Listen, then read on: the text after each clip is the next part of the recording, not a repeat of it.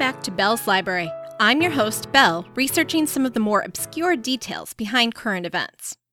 In the aftermath of Trump's disastrous Helsinki summit, there has been widespread outrage about a number of issues resulting from it. One of the most widely denounced of these was Vladimir Putin's offer to have members of Robert Mueller's team travel to Russia and question Russian nationals accused of interfering in the 2016 election. But in return, Putin wanted to question American nationals that he claimed were implicated in crimes against Russia. There was a massive outcry against this suggestion, but it's worth looking into the issue in more detail. Exactly who are these people Putin wants to question, and why? We're going to head to the International Relations section of the library, Dewey Decimal number 327, and Modern Russian History 947.086, traveling back to the 1990s.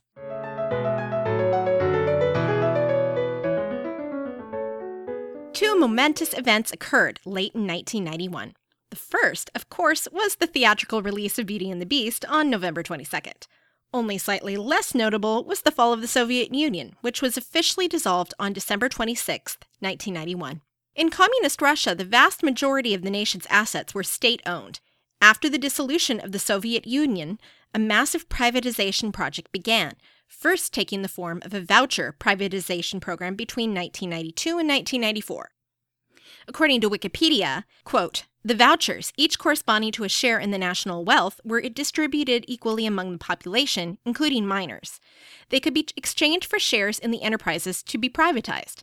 Because most people were not well informed about the nature of the program or were very poor, they were quick to sell their vouchers for money, unprepared or unwilling to invest. Most vouchers, and hence most shares, wound up being acquired by the management of the enterprises. End quote. This practice gave way to a loans for shares scheme in 1995, when the Russian government faced high deficits and an urgent need for funds. This method of privatization, quote, became a form of selling or privatizing state assets at very low prices, end quote.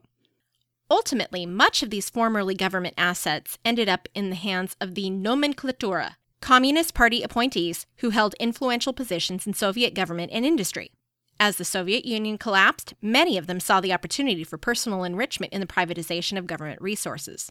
The nomenklatura eventually became the Russian oligarchs we hear so much about in the news today, and the wholesale theft of Russian resources by these oligarchs turned Russia into a kleptocracy. According to an article by Seamus Milne from The Guardian in 2001, capitalist restoration brought in its wake mass pauperization and unemployment, wild extremes of inequality, rampant crime, virulent anti Semitism, and ethnic violence, combined with legalized gangsterism on a heroic scale and precipitous looting of public assets. The political movement for reformation within the Soviet Union's Communist Party during the 1980s was known as perestroika. Following the disastrous privatization process, a new term was created katastroika, a catastrophic change brought about by failed attempts at reform. The most famous Russian oligarch of all is, of course, Russian President Vladimir Putin. It's difficult to accurately assess his net worth, but estimates based on his property holdings and stakes in various corporations range from a minimum of about $40 billion to a high estimate of $200 billion. For comparison, Bill Gates is worth around $84 billion. As Rob Weil wrote for Time magazine in January 2017, quote, Putin enjoys 20 palaces, four yachts, 58 aircraft, and a collection of watches worth 400,000 pounds, according to a scandalous dossier drawn up by a former deputy prime minister in 2012. In a country where 20 million people can barely make ends meet, the luxurious life of the president is a brazen and cynical challenge to society from a high handed potentate, Boris Nemtsov wrote in the document. End quote. To maintain their obscene fortunes, Putin and other Russian oligarchs create and use secret slush funds, launder money, and commit tax fraud. This is where Bill Browder enters our story. Browder, an American who renounced his American citizenship and became a British citizen in 1998, co founded Hermitage Capital Management in 1996 to try to capitalize on the Russian privatization program. He invested heavily in Russia, eventually becoming, quote, a prominent activist shareholder in the Russian gas giant Gazprom, the large oil company Surgutneftegaz, RAO UES, Sberbank, Sidanko, Avisma, and Folsanka. This is from Wikipedia, citing a Harvard Business School case from 2002. According to an article written by Clifford J. Levy for the New York Times in July 2008, quote, Mr. Browder made a lot of money and a lot of enemies after arriving in Russia in 1996, garnering a reputation as a sharp-eyed analyst of Russian industry who could also be abrasive and headstrong. Mr. Browder concentrated his investments on the largest Russian companies, most of them in the energy sector and under some Kremlin control. Hermitage became expert at conducting forensic audits into their finances, uncovering all manner of wrongdoing, from insider trading to outright theft. He often leaked the information to the Russian and international press. Browder discovered that billions of dollars in gas had been sold by Gazprom at deeply discounted prices to shady intermediaries. The Russian government assumed complete control over Gazprom in 2005, along with many other central energy assets that were being renationalized the Kremlin finally retaliated against Browder for decrying widespread fraud and corruption. His visa was canceled, and over the next few years, his associates and lawyers and their relatives were victims of beatings, robberies, and other crimes. Hermitage was subject to raids, seizure of company holdings, and bogus lawsuits by the Russian government, and was accused of evading over $40 million in taxes. As Wikipedia explains, quote, the raids in June 2007 allegedly enabled corrupt law enforcement officers to steal the corporate registration documents of three Hermitage holding companies. They allegedly perpetrated a fraud, claiming and receiving a rebate of $230 million in taxes paid by those companies to the Russian state in 2006. In November 2008, one of Hermitage's auditors, Sergei Magnitsky, was arrested. He was charged with the very tax evasion that he was investigating. Magnitsky died on November 16, 2009, in prison after 11 months in pretrial detention, nearly the limit allowed under the law. A report linked to by the Wall Street Journal said he died of disease made worse by poor medical treatment. Michael Isikoff and David Corn tell the story this way in their recent book, Russian Roulette. Quote, after Magnitsky filed a criminal complaint accusing Russian officials of fraud, he was arrested and charged with tax evasion. While in custody, he grew painfully ill, suffering from gallstones and pancreatitis. He made repeated requests for medical assistance that were denied. Hunched over in agonizing pain, he documented his mistreatment in 450 handwritten complaints. After his death, an independent investigation found his body was badly bruised, the result of multiple beatings by prison guards. When Bill Browder learned exactly what had happened to his lawyer, he was outraged, and he began to seek justice in the form of government sanctions on Russia. Browder and his allies lobbied the U.S. government to pass the Magnitsky Act, which named various Russian oligarchs and other individuals who were implicated in the massive human rights abuses that led to Sergei Magnitsky's death. The act imposed sanctions on these individuals, barring them from entering or doing business in the United States and freezing their assets. As a result, many Russian oligarchs, including Putin personally, have been severely hurt financially, and Putin was and still is furious about it. Browder was tried by a Russian court and convicted in absentia and sentenced to nine years in prison. Russia has attempted many times to have him arrested by Interpol. Browder was actually arrested on an Interpol arrest warrant in Madrid on May 30th of this year, but he was released by Spanish police after Interpol rejected the case as purely political. Putin continues to try to target Browder, and his latest ploy was revealed after his summit with Trump in Helsinki last week. On July 13th, Robert Mueller's investigation indicted 12 Russian nationals connected with the Russian government on charges related to hacking and interference in the 2016 election. Prior to the summit, many U.S. government officials, particularly Democratic members of Congress, demanded that Trump cancel the summit in light of this development, or, if he would not, then to seek the extradition of the 12 indicted Russians. During the press conference following the private meeting, Trump said Putin had a quote, interesting idea and an incredible offer.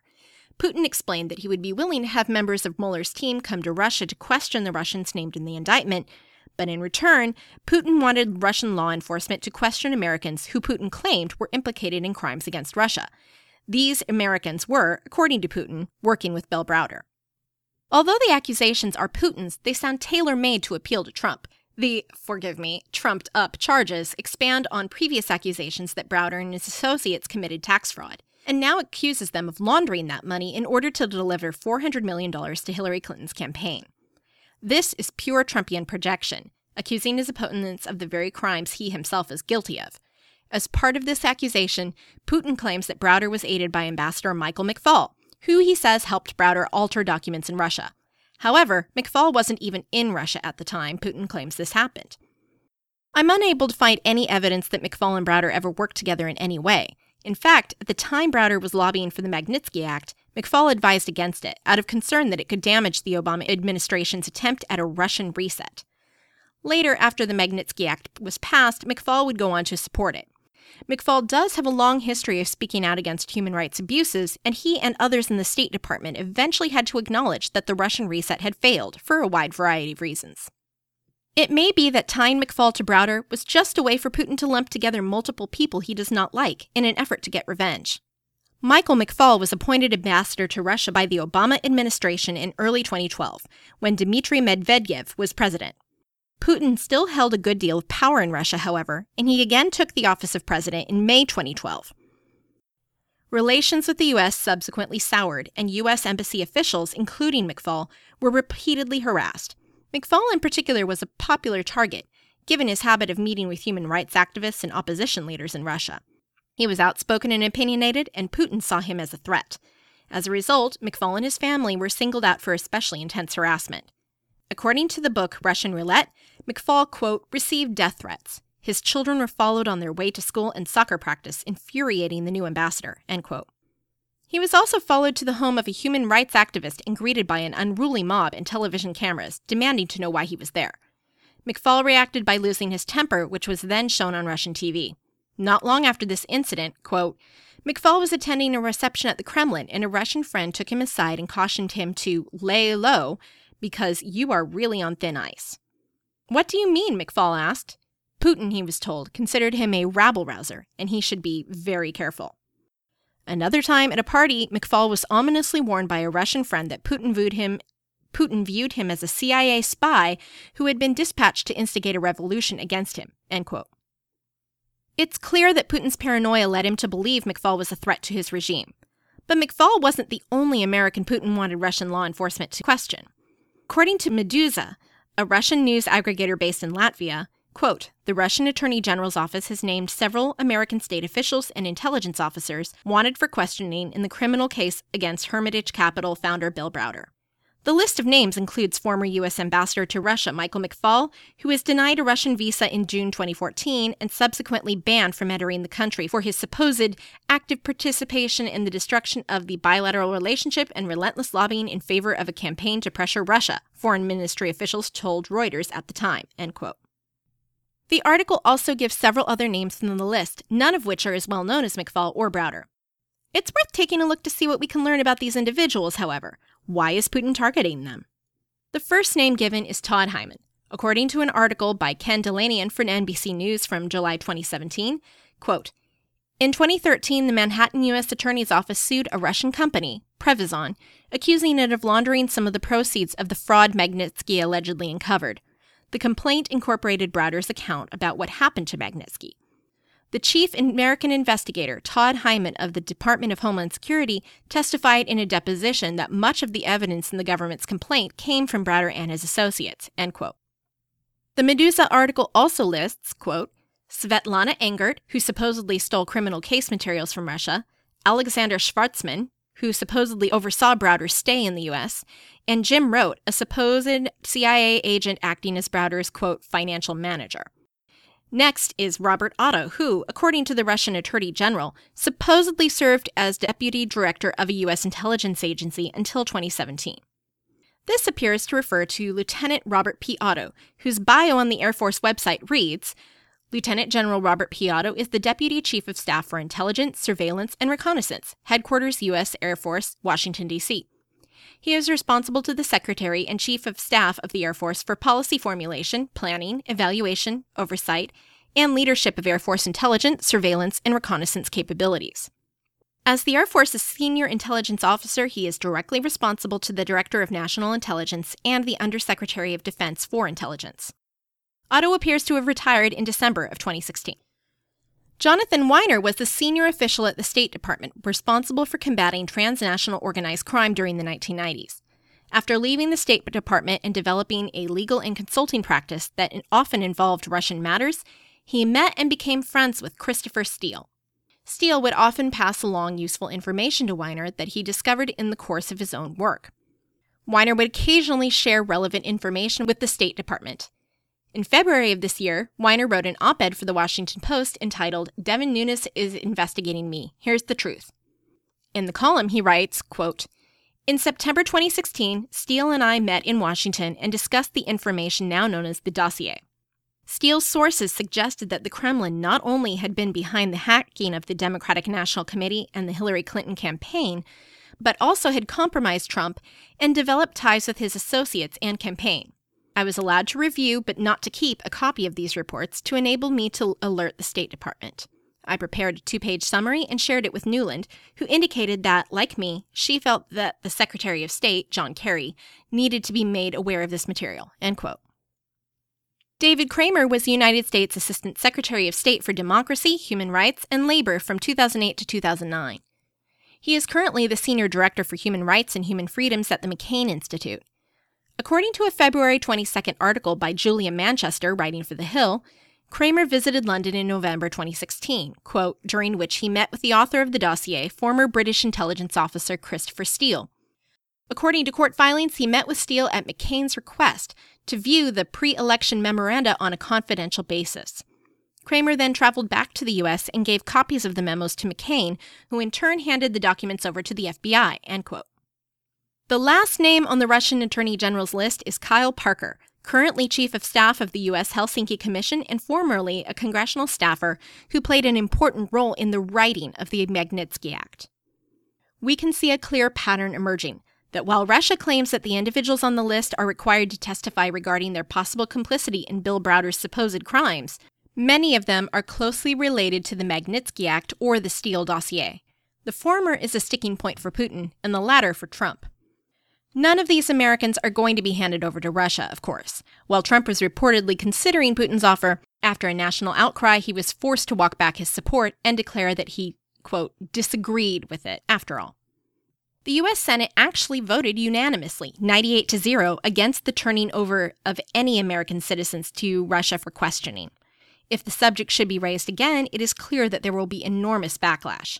Still, it's very much worth looking at what was proposed in order to figure out why Putin wanted these individuals and what he hoped to gain.